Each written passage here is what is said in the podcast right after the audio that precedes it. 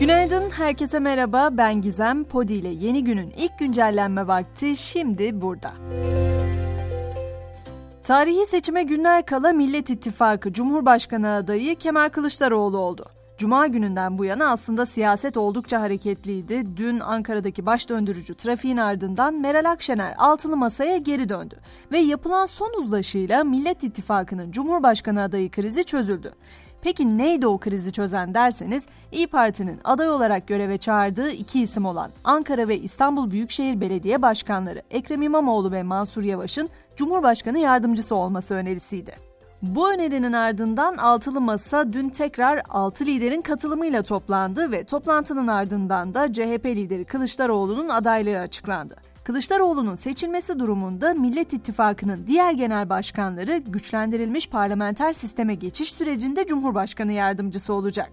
İttifakın yol haritasının paylaşıldığı mutabakat metninde de iki belediye başkanının uygun zamanda ve tanımlanmış görevlerle Cumhurbaşkanı yardımcısı olarak atanabileceği ifadesi yer aldı. Adaylık açıklamasının ardından Kılıçdaroğlu ilk konuşmasında bir adaydan öte değişimin temsilcisiyim, sadece ben değil 84 milyon aday ifadesini kullandı. Kılıçdaroğlu'nun adaylığının açıklanmasının ardından Türkiye'nin risk primi de düşüşe geçti.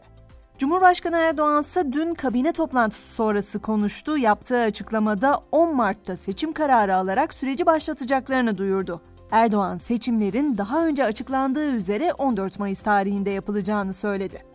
Kabinenin ana gündem maddelerinden olan depreme yönelik açıklamalar da yine Cumhurbaşkanı Erdoğan'dan geldi. Kahramanmaraş merkezli depremlerin bilançosu ne yazık ki ağırlaşıyor. Erdoğan yaşamını yitirenlerin sayısının 46.104'e yükseldiğini duyurdu. Deprem bölgesindeki 11 ilde yıkık, acil yıkılacak ve ağır hasarlı bina sayısı 230 bini, buralardaki bağımsız bölüm sayısı da 645 bini buldu.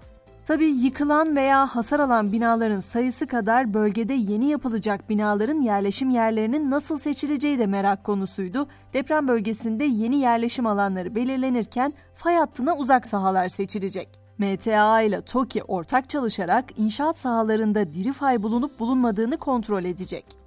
Deprem bölgesinin hala oldukça fazla şeye ihtiyacı var. Yardımların sürekli olması önem arz ediyor ve bunu her güncellende özellikle dile getirmeyi önemli görüyorum. Ama yardım malzemelerini Tekirdağ'daki evine götürdüğü iddia edilen o emniyet müdürünün serbest bırakılmasına itiraz edildiğinin haberini de vermek isterim. İtirazı kabul eden mahkeme emniyet müdürünü tutukladı. Hatay'da ise yüzlerce kişinin hayatını kaybettiği Rönesans rezidansla ilgili ilk rapor tamamlandı. Düşük kaliteli beton kullanımı ve inşaattaki hatalı işlemler raporda yer aldı. Artık biraz da dünyaya bakalım. İran'ın dini lideri Hamaney kız öğrencilerin zehirlenmesiyle ilgili konuştu. Hamaney olayın üzerine ciddiyetle gidilmesi ve faillerin en şiddetli cezaya çarptırılması talimatını verdi. İran'da kız öğrencilerin zehirlenmesiyle ilgili yargı erki başkanı da açıklama yaptı ve faillerin idamla yargılanacağını belirtti.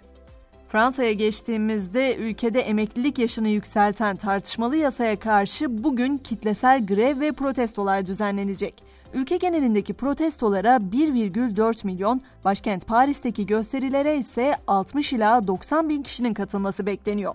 Ulaşım, enerji, sağlık ve eğitim başta olmak üzere sektörlerin tamamına yakını bu greve katılacak. Fransa Ulaştırma Bakanı gösteriler nedeniyle halka çağrıda bulunarak hayatın durmaması için Fransızları evlerinden çalışmaya davet etti. Kazakistan'da ise dikkat çekici bir haber var. Ülkede kamuya açık alanlarda küfretme cezası ağırlaştırıldı. Suçu ispat edilenler yaklaşık 3 bin lira veya 15 güne kadar hapis cezasına çarptırılacak. Sosyal medyada ise dün akşam Twitter'daki erişim sorunu gündeme oldu. Sosyal paylaşım platformu dünya genelinde erişim sorunu yaşadı.